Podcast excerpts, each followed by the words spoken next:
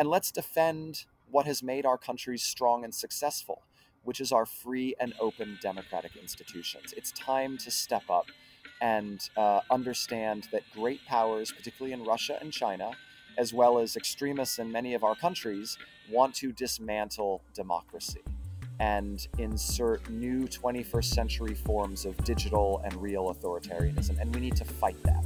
It's time for us to stand together.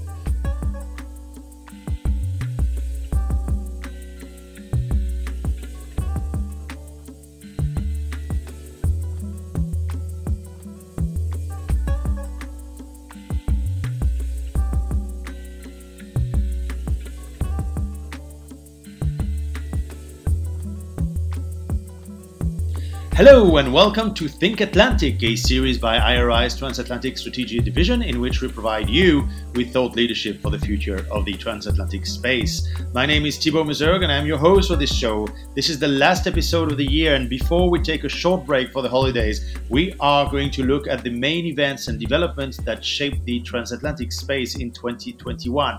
And to look back at this year that is coming to an end, I am joined by no other than Dan Twining. I think those of you who know I R I hardly need an introduction to Dan. He has been the president uh, of I R I since twenty seventeen, after working, among other things, as director of the Asia program at the German Marshall Fund of the United States, as member of the uh, Secretary of State's Policy Planning Staff, and as foreign policy advisor, of course, to the late U S Senator John McCain. You may have come across his many pieces on democracy and geopolitics, uh, which are published regularly in America's foreign policy outlets. And those of you who have listened to the show for a while now know that Dan was also our guest last December for an episode that was looking back at the events of twenty twenty. So I think we are, Dan, we are starting here a something of a, of a yearly tradition. Thank you very much, Dan, for taking the time to join us today on this Think Atlantic Christmas special, so to speak. And welcome back to the show. Thank you, Thibault. I'm such a fan of this podcast and everything you do. So uh, delighted to be here with you. Thank you. Thank you very much, Dan. So um, if we look at the events that shaped the year, and if we follow the chronology, I'm afraid we're going to have to start with January the sixth and the, the events that unfolded on the Capitol in Washington, D C. The images obviously shocked Americans. I think they shocked America's allies, and I guess the, the events uh, rejoiced our adversaries. But then the inauguration occurred, and at least from a transatlantic point of view, it seems that Uh, a new normal was starting to settle in, where there was a successful NATO summit, some good words uh, exchanged. There, there, there was a, a feeling that a feel-good feeling when we started the, the summer. And then, of course, Afghanistan happened, and the, the drama that unfolded in Kabul in August raised new questions uh, on, on the future uh, of America, on the future of the transatlantic relationship. And, and obviously, you know, after that, there was Uh, a number of developments, but also the positive developments, but also negative developments. And one of them was the, the, the Franco-U S spat over a positive development, which was uh, AUKUS that, that happened in, in September.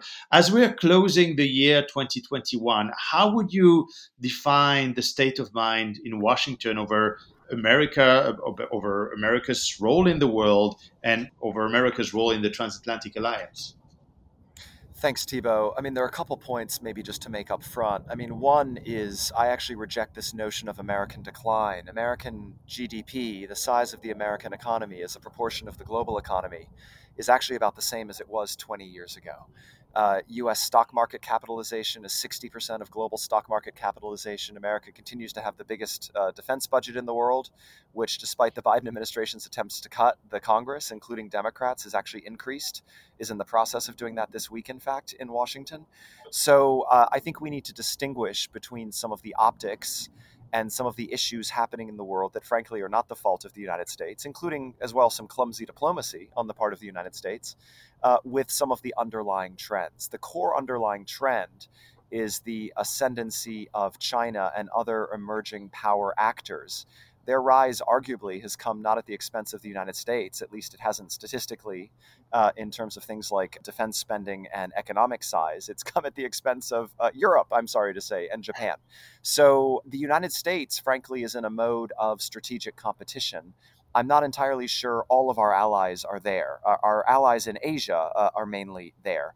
Our friends in Europe, frankly, it's still mixed. Uh, the world is a messy and dangerous place. I would argue it's messier and more dangerous than at any time probably since the early nineteen eighties. So that's not since the just since the end of the Cold War. I mean, really for all of our lifetimes, Thibault, that this is the most dangerous and complex global security environment out there.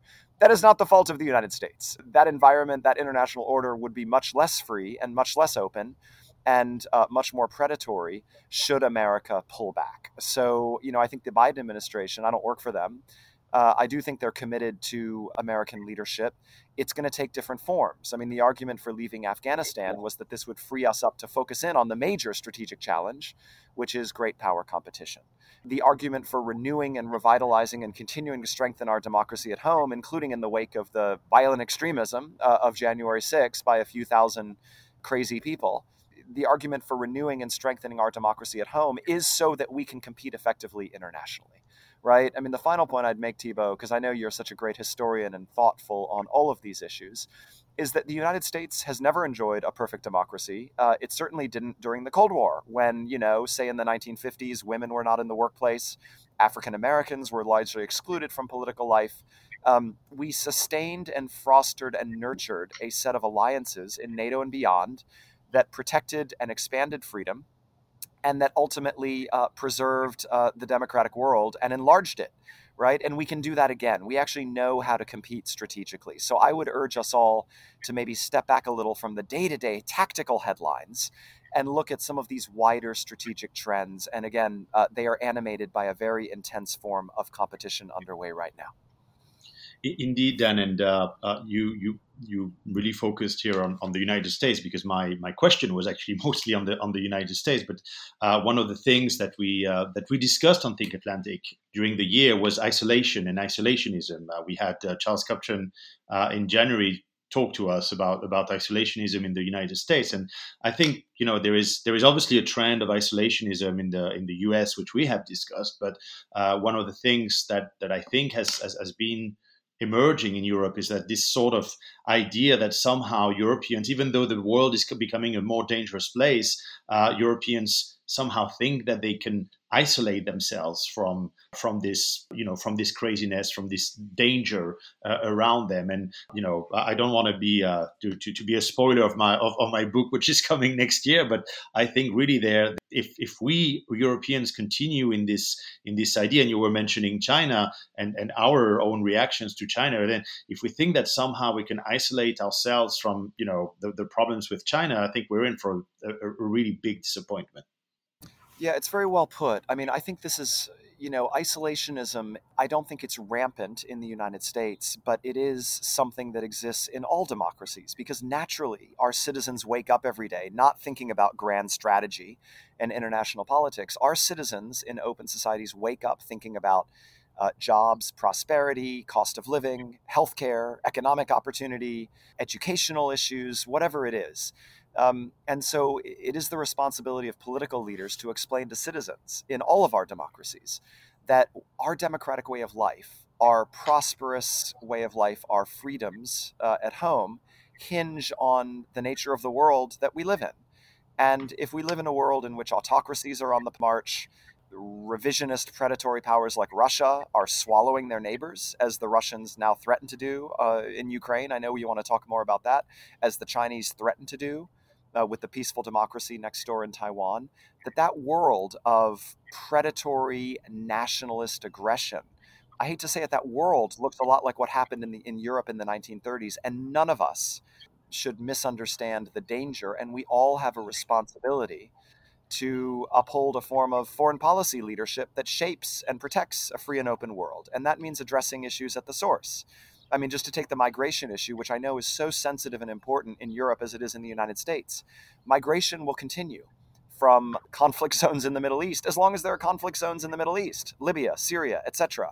Europe is not going to solve that problem by intercepting people at sea, right? Or putting up greater barriers, uh, domestic uh, fortifications.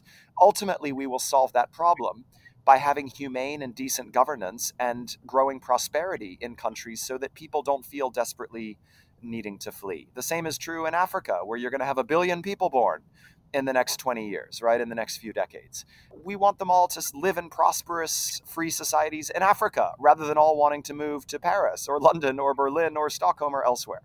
And so I think the way we think about our responsibilities to our own citizens has got to involve a form of enlightened leadership in which we explain to our people why we need to be engaged in the world, why we need to make these investments in education, in health, in democratic governance, and why we need to pursue effective diplomatic strategies. I mean, the last thing I'd say on this, Thibault, is military force is not going to solve these problems, right? These problems of prosperity, these issues of migration.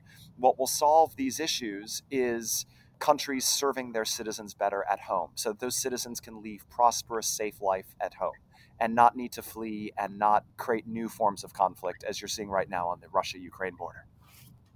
Indeed, there's uh, a lot that politics can do. I think these, uh, if, if this year has given us any hint, uh, is that that politics is making a difference. Dan, we've been uh, we've been chatting for for about ten minutes, and you know, there is uh, an elephant in the room that we haven't talked about. Uh, that's uh, coronavirus. Uh, we discussed it last year, of course, and uh, we were in a very different situation. The, the vaccine had just been found, uh, had not been rolled rolled out yet completely. Uh, they were not the vaccines, frankly, were not available at the time we recorded last year. And and I remember that, you know, during this episode that we recorded in in December twenty twenty, uh, you promised us that, you know, vaccines were going to be a major game changer for the West, where we were going to be back on the on the offensive. And and indeed, they turned out to be. Um, over the past year, most people in the transatlantic world got their jabs, and the, the COVID waves have become less lethal, although we still lost some dear friends, including uh, at I R I, to the to the virus, sadly. Uh, the, the, the, but getting back beyond uh, beyond the people that, that we lost and that we mourn, the, the, the problem is that in the West, we still have hit a ceiling in, in the, the vaccination. And in the South, the vaccine is not yet as available as it should be. What do you think is the strategy moving forward, and, and, and not only nationally, but also globally? It's such a good question. I mean, I think, frankly, I'm surprised many of us are still in this pandemic mode. You know, I know all of us, all of our citizens are ready to get out of it. Um, you know, we've had a great debate here in the United States about economic growth and freedom versus lockdown and government control. Uh, in my perfect world, every citizen would get vaccinated because that's the prudential and correct thing to do. And there would be no lockdowns or new government mandates because citizens should be free to choose how to live their lives. We have seen in the United States, in states run, in states that have pursued very strict measures, including lockdowns, you've seen actually a fall in economic growth in states like Florida and Texas and others uh, that haven't pursued strict lockdowns or strict mask mandates. Economic growth has actually flourished. So the debate here, I don't think, is simply about science. And I think that's also probably true in parts of Europe. The debate is about the role of government, right? And what is the what is the balance between a government that wants to uphold the health of its citizens and protect economic growth in schools and everything else, and citizens who want to be free to make their own choices, including to be able to work rather than have their restaurant shut without their consent, for instance, if they're restaurant staff, uh, or a government tell them when they can't go to a bar or go to a shop. Um, that's the nature of the debate. I mean, I will say the vaccinations that were invented in the West, including through extensive transatlantic collaboration, have been a game changer. We know they work. And we know that they're much better than anything produced in China or Russia or Cuba. I mean, there are all these countries that have developed their own vaccinations uh, that have been much less effective than those science-based, innovative uh, vaccines produced in the West. We are also lucky that our citizens have ample access to those vaccines.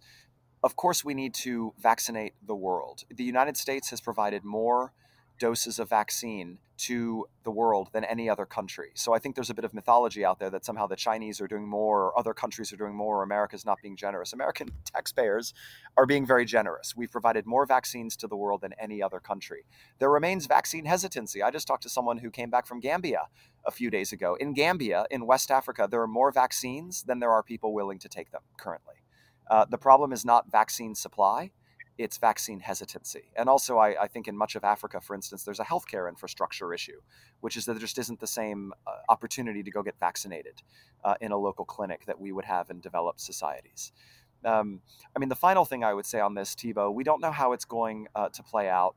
We are going to have to live with this, right? This is something that we cannot allow to sort of press a permanent pause button on civilization for.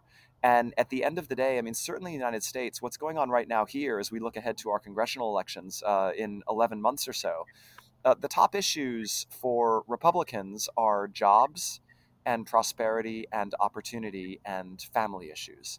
The top issues for Democrats are safety issues, including around health and the pandemic. And so you do just get these political divides. And I'm sorry that many of our societies have been so polarized by the pandemic, because really you feel like the pandemic is a time when we should all be pulling together. So this will continue to play out in our politics, Thibault, not just in America, but also on your side of the Atlantic. Mm, indeed. And, you know, as we talk about the pandemic, there's still a question that is that remains unresolved, and it's the origins of the virus, right? And, uh, uh, you know, here, I mean, I, it's not that I want to point fingers, but, you know, we're still waiting for answers from China, and they, they clearly don't want to answer those questions, right? The Chinese have been so wildly sensitive about this issue. It would be perfectly normal to have an open international inquiry into the origins of the virus. That's what science suggests we should do, because guess what? Until we understand how this developed and transmitted in its original form, we're not going to be able to effectively prevent future such occurrences with other forms of pandemic. The Chinese, when Australia called for an open, independent inquiry into the investigation in collaboration with China, not, you know, uh, not some kind of covert operation, but with full transparency, um, the Chinese demanded uh, that Australia silence its free media, silence all politicians critical of China, silence all university professors critical of China, uh, and conducted economic warfare against Australia by banning most Australian imports. What do the Chinese have to hide? Why are they so sensitive? Wouldn't Chinese people, as well as all people in Asia and all people in the world, like to know how this uh, virus began?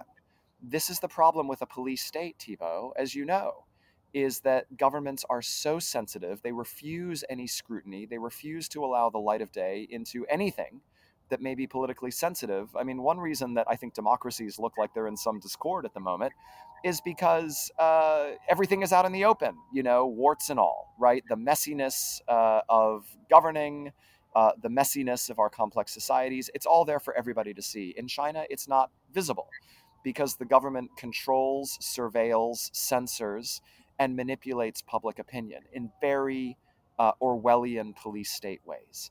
And so I do think we need to understand that the solutions here are not more police state activity, more authoritarianism, more repression. The solutions to managing public health are in transparency and accountability and science. And guess what? The nature of China's police state means that we'll probably never have a good answer to a pandemic that began in China and whose global spread is in part a consequence of the Chinese political system. Because, as you know, last thought, instead of letting Chinese scientists and journalists warn the world, when Chinese doctors and, and reporters wanted to warn the world about what was happening in Wuhan, they were put in jail, or they were put under house arrest, or the security services visited them and threatened their families if they didn't maintain their silence. That's not normal. And it's part of the reason we're in still a global pandemic. While we're on the subject on, on, of China, Dan, let's let's expand that, because during the year, we saw that uh, China and another autocracy, Russia, namely, have become much even more assertive than before. And uh, here I'm talking assertive not only in their in, in, in their behavior inside their borders. I mean, there's there's obviously the uh, the, the genocide in Xinjiang, and uh, uh, you know, Russia has doubled down on security and uh, uh, clamped down on its people. But they, they have also been assertive militarily. Um, you mentioned. You mentioned it earlier in the in the, in the program. Russia currently is uh, massing troops at the border with Ukraine, and uh, it's clearly threatening it with full-scale invasion. Uh, we have China that is, I would say, no less assertive with uh, uh, Taiwan and maybe other countries, uh, and you know, it multiplies provocations in the in the South China Sea, in the Pacific, also in the uh, in the Himalayas with India. Um, Do you feel like the West so far has had an adequate reaction to this extremely disruptive uh, and assertive militarily behavior? And, and what are the steps forward in twenty twenty-two? The Western response, the response of the democratic world, has not been adequately united uh, or focused uh, or effective. Look, Taiwan poses zero military threat to Taiwan. Taiwan is twenty-three million people, right? China is one point four billion people. Taiwan poses no threat to China. Um, in fact, what would be good for China would be openness and trade and investment with Taiwan, because uh, the prosperity of China's neighbors is something that is very good for the Chinese people in terms of trade and economic uh, interdependence. Uh, but that's not what this is about. Same point in Ukraine. The best thing for Russia, frankly, is to have strong, prosperous, effective societies on its borders. Those are better trade and investment and security partners than countries that are broken, weak, poor, corrupt, right? But that's not how Putin sees Ukraine or Belarus. Uh, he wants dependencies. He thinks that Russia should have a veto over how countries conduct their internal affairs and what kind of alignments they pursue externally. The same kind of veto that uh, produced the Soviet Empire and uh, literally taking hostage half of Europe, as the Soviet Empire did, without the consent of any citizens in Central and Eastern Europe. So um, the other thing here is that uh, we need to understand the link between these two countries' very aggressive military threats against their small neighbors and their own autocracies. And that is that Russia, Putin, and the Kremlin know that if the Ukrainian people can build a successful democracy where leaders are accountable to citizens and can be voted out of office, if the Ukrainian people can do that, guess what? The Russian people can do that too, because they share a culture and a history. Ukraine's democratic success is the greatest danger to the Putin kleptocracy. It has nothing to do with weapons in Ukraine or the Ukrainian army or troop movements in Ukraine. Ukraine's democratic example Uh, endangers Putin's own ability to continue to control his country in authoritarian fashion. In Taiwan, uh, a free and open society in Taiwan that, by the way, is four times richer than China per capita, that's a great danger to Xi Jinping and the Chinese Communist Party, because their proposition to the Chinese people is no political choice, one-party monopoly, and in return, we will deliver you prosperity and stability. But guess what? Taiwan delivers its people prosperity and stability and a lot more wealth with an open system of democratic institutions and democratic accountability. So, final point here, the way strong men mobilize support within their own countries is through nationalist adventurism abroad. And so we should be very concerned that the Chinese and the Russians are not bluffing, that in fact, one way to sustain the legitimacy of Putin and Xi Jinping in the absence of electoral legitimacy is to whip up nationalist frenzies around mythological threats from neighbors. And it's very dangerous, and democracies need to stand up against it. And and I would say, too, just to uh, to uh, to follow up on what you just said, uh, it's even more dangerous because the the Russians, the Russian power structures and the, the Chinese Communist Party are facing some considerable economic headwinds in the in, in the coming month and potentially years. I think that uh, it is becoming clear that uh, uh, China has a, a has a big problem with its evergreen system, so to speak. Uh, the economic system is uh, is really facing some uh, large challenges, and, and sometimes the, the the best way to to face those challenges when you can't do anything is to go into military adventurism. This is not the first time that it would have happened in history, and unfortunately, you know, we need to to make sure that. Uh, Uh, that history doesn't repeat itself. And uh, here, Dan, I'm, I have to say that, you know, I, I'm always fascinated by by people that, and it happens very often, maybe not so much in America, but definitely in Europe. People start to say, oh, please do not bring again that history of Munich nineteen thirty-eight, where, you know, we, we, we've been there before, and you, you're always talking about that and all that. But, uh, you know, nobody nobody says that, you know, this is Munich nineteen thirty-eight, but, but you know, there are there are plenty of exa- other examples in history where, where things uh, happen the same way. So I think we need to be very careful about this, you know, the, these taboos that are that some people are trying to impose on us to try and, and, and, and make as if, Uh, you know, Russia was not really threatening Ukraine, or as if China was not really threatening Taiwan. But Dan, this is where we're getting near the holidays, and I think there's been enough negativity for for, for now. So uh, I'd like to talk about something that a little bit more more cheerful, because, you know, we've been talking a lot about autocracies and, and the headlines they made, but uh, we also have had some good news for democracies, right? President Biden has delivered on his campaign promise to convene a summit for democracy. That was this week, last week, for those of, of you who, who are listening to us, because we're recording on uh, uh, Friday, the tenth of December. I R I kind of took part in the in, in, in the summit, in the debates. So maybe you can can you tell us a little bit about what happened there? Yes, thank you. We're very proud I R I helped run the legislative track of the Summit for Democracy, convening parliamentarians from around the world in partnership with our House Democracy Partnership in the U S Congress. We have fed into the summit planning, working closely with our allies in the Biden administration and our friends on Capitol Hill.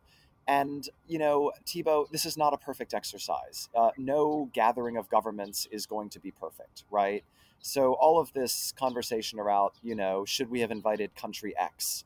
Why did country Y come?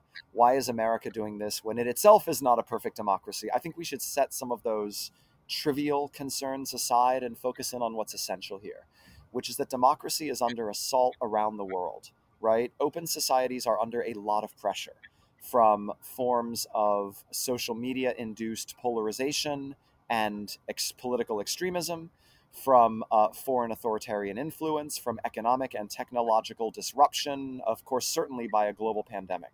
Democracies have a lot in common in terms of what we want to do to protect ourselves, to serve our citizens, to advance the cause of freedom in our own countries and in the world through effective collaboration.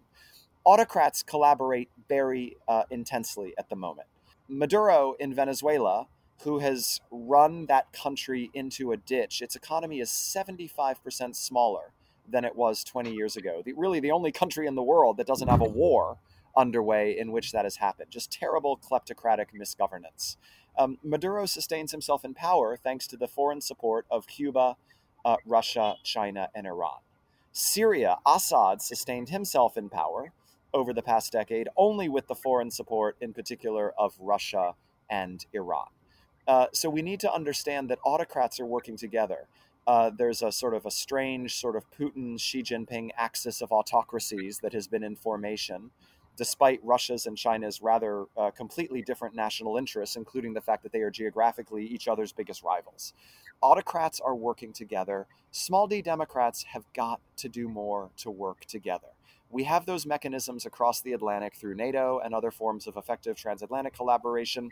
We don't have those mechanisms for collaboration really beyond that, beyond the U S alliance system. So let's all get together, I think, is the premise of President Biden with his summit. Let's all talk about the the issues we are confronting, our common challenges as democracies. Let's each make commitments to renew our own democracies at home, because we each face a unique set of challenges. You know, the what America needs to do to build our democratic resilience and strength is different from maybe what France needs to do, uh, or what Uh, the Maldives need to do, or what Ukraine needs to do. So let's all make a set of domestic commitments to do better. And then let's really make some plans for international collaboration to strengthen our fellow Democrats, including to support those behind the lines in places like Belarus, uh, in places like Burma, that have been uh, usurped, where political power has been usurped uh, by autocrats. Let's work together to support Democrats around the world, and let's defend what has made our countries strong and successful, which is our free and open democratic institutions. It's time to step up and uh, understand that great powers, particularly in Russia and China, as well as extremists in many of our countries, want to dismantle democracy and mm. insert new twenty-first century forms of digital and real authoritarianism. And we need to fight that. It's time for us to stand together Uh, and be confident in what we believe in as free people, and be confident in our cause, and find new and effective ways to collaborate, just like we did, Thibault, for instance, throughout the Cold War, again, which was not perfect, but which was a lot better than having freedom squashed by the Soviet Empire. Mm-hmm. And, um, you know, we, you were talking about uh, democracies coming together. What is remarkable is that this year we saw remarkable uh, fightbacks from, from some Uh, of our of our allies. Uh, I'm thinking particularly of Lithuania and Taiwan, who kind of emerged this year of as a, a champions uh, of, of of democracy. And uh, I think we celebrated Lithuania at I R I at our annual uh, our Freedom uh, dinner. So it's not like, you know, the democracies are still are on only on the defensive and and waiting for uh, for things to happen. And I think if we if we focus on the on the transatlantic world, uh, you know, the, the the disruption, or at least the political disruptors, some of them are, you know, legitimate. Some of them are populists and are not interested in, in, in democracy. And it seems that they have a little bit plateaued uh, in the past uh, in the past year or so. Uh, the the I was mentioning the populism, a, a tag that we we give to uh, to a whole set of different people. But the the parties that we have branded as populists in Europe uh, seem now to be queuing up to get into the system. That's definitely happened uh, in Italy. And in other places, their electoral results have been frankly disappointing. I mean, if you look at the Netherlands uh, in, in March, uh, France in the regional elections in June, Germany, of course, in September, but also Bulgaria and other, and other countries, of course. Uh, I mean, this is never over, and we'll see next year how, how things go. There are elections in, in, in France, in Italy, uh, and in other places, and we'll, we'll have to see if the, the sort of, you know, uh, uh, high tide, the, the after high tide uh, for for populism is is gone. But uh, while French parties seem to be plateauing right now, um, I think, you know, at the same time, I R I's latest study finds that they still have moderate room for growth, at least in some countries. And the old part, traditional parties seems to still struggle to maintain their electoral score and, and, and connect with the with the voters. What do you see as the, the, the future for our political parties in, in, in the West, not only in Europe, but also in, in North America? And uh, is there a way for the for the center to come back as a uh, as a force? And it can be center right, center left, right? It doesn't have to be one one center, right? But is there a way out of, you know, cycle of disruption that we've seen over the past ten, fifteen years? Yeah, it's such a good question, Thibault. I mean, you're a real expert in this, so I'd be very interested in your answer. I mean, I think in the United States, you know, you can argue it's already peaked. I mean, the Trump administration produced unified democratic control of government in the form of uh, Democratic Party takeover of the House, Senate, and White House uh, by the end of twenty twenty. So political disruptors, the issue, of course, comes down to, can you actually govern effectively? You can say these things, you can get yourself on T V, you can make waves, and actually citizens may vote for you once because they're fed up with existing political parties or political elites and they're looking for something different. But uh, political disruptors rarely actually deliver effective government governance that produces positive change. Uh, that's not to say that politics should be an elite sport. It shouldn't. I mean, I think there are healthy forms of populism that we all benefit from in democracies, which helps make sure that at the end of the day, pop politicians are not entirely insulated from citizens, but are in fact uh, very sensitive, acutely mindful of citizen concerns and priorities. There, so there are healthy forms of populism. But of course, what is not healthy is some of the disruptors that look more like they are trying to bring down a system than to deliver effective governance. And uh, voters will judge them, as they have in places like the United States, in places like Italy uh, already. Uh, as you mentioned, the Netherlands, France, there are a lot of these currents uh, across the developed uh, world.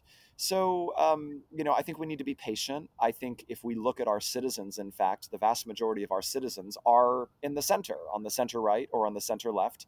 And we also have to be mindful that just because fringe voices Uh, can amplify themselves on social media or even in sort of uh, real world traditional media, that they can uh, turn heads and make news, that these voices are not actually representative of where most people are in our free and open societies. Uh, I have great faith and confidence in the voters of the United States, as in the voters of France and Italy and Germany and many other countries, uh, in knowing what they want, which is better lives for their children, greater opportunity, greater safety and security and possibility in life, right? And some effective governance. That's actually what people want uh, all over the world, not just in the West, not just in Europe and the U S, but all over the world. And they will support leaders who deliver, which is why this continuing investment in democratic institutions is so important, right? When you had political disruption in the United States on January sixth, for instance, you then had a peaceful handover of power uh, per the United States Constitution on January twentieth, right? Uh, that's why we care about institutions and politics and democracy. Fundamentally, we need to understand that democracy is not about political leaders. Democracy is a system. It's not just about who's in the government. It is very much about those effective institutions, those independent courts, that free media, that very active civil society. that will hold leaders accountable. And we saw, we've seen that in the United States with our uh, own uh, democratic uh, evolution. We've seen that around the world. So that's why we have to care about governments of institutions, not governments of men at the end of the day. And that's why we're lucky to live in democracies where those norms continue to hold, even if they come under stress and pressure. Thank you, Dan. That's a great way to end our, our discussion. But before we get to the end of this episode, uh, before I let you go, I would like to invite you, like my other guests, to take part in our lightning Q and A session. Uh, it's a feature of the show we introduced uh, last January. Uh, it's very simple. I'm going to ask you three very short questions. You are going to provide to me three very short answers, just a couple of words, no more. Are you ready to go? Yes, let's do it. Great. Okay, so question number one, best thing that happened in twenty twenty-one? The development of vaccines that are effective and that have gone global. Question number two, worst thing that happened in twenty twenty-one? The January sixth insurrection in the United States. I would also combine that, though, with usurpation of uh, democracy in places like Burma. And question number three, what was your favorite Think Atlantic episode of twenty twenty-one? Oh my gosh, Thibault, that's a very hard one. I, I have liked so many. I like any time you bring in strategic thinkers who can take a long view and get us above the day-to-day headlines. I mean, I think that is your greatest value and contribution, is people who listen to this podcast aren't looking for a Twitter high or a Facebook buzz. They are looking for reasoned and thoughtful debate. And frankly, Thibault, I think you, more than any other participant in this podcast over the last year, have provided that. So thank you. Okay, thank you. Thank you very much. And it's true that we had so many great episodes uh, this year. We had Stephen Harper come in to talk about the future of conservatism, David Brooks on the Bobos. We had Brice Couturier talk to us about uh, nineteen sixty-nine, the abandonment of the West with Michael Kimmich. I mentioned our episode with Charles Kupchan Uh, on isolationism, and there were so many more. I mean, I think uh, we could uh, we could talk about all the episodes that, uh, that that that that we produced. They were really amazing, and you can catch up with them uh, during the during the, the the holidays. But Dan, I think I need to let you go. So can I thank you very much once again for taking part in uh, today's show, and uh, remind our listeners, if you enjoyed listening to this podcast, then you should definitely follow Dan on Twitter. He's at D C Twining, uh, and he often gets retweeted by our own account. Uh, at Think Atlantic, and obviously by the mothership in D C, which is at I R I Global. We all know, I'm sure, this uh, uh, this address. And please, while you're uh, around, please make sure to read Dan's article, America Must Double Down on Democracy, which was published on the paper, The Hill, a few weeks ago. Uh, we'll make sure to uh, put the link in the show notes. This is the end of this episode of Think Atlantic, the podcast that provides you with thought leadership for the future of the transatlantic space. I'd like to thank once again my colleagues, Brianna Kerr and Romain Lequignou, who are doing a great job at producing this series. This show owes them a lot, and I also wish them a nice break. Because yes, we're going to take a break for a couple of weeks, and so it is a good moment for me to wish you a happy holiday season, uh, Merry Christmas to all of those of you who celebrate, and of course, a Happy New Year. We will be back in the new year with a brand new episode where we'll discuss the U S S R with uh, Sam Green. But before we get to that, why don't you take the time to scroll down the Think Atlantic episode you may have missed during the year. Uh, once again, there were so many cool episodes we, we recorded and that you may want to check or listen again. Take your time. Go check the uh, the podcast website and uh, and have a lot of fun listening in. See you in the new year. And as always, don't hesitate to talk about the show with your friends and colleagues. We love it when we get more listeners. Thank you very much. Talk to you soon.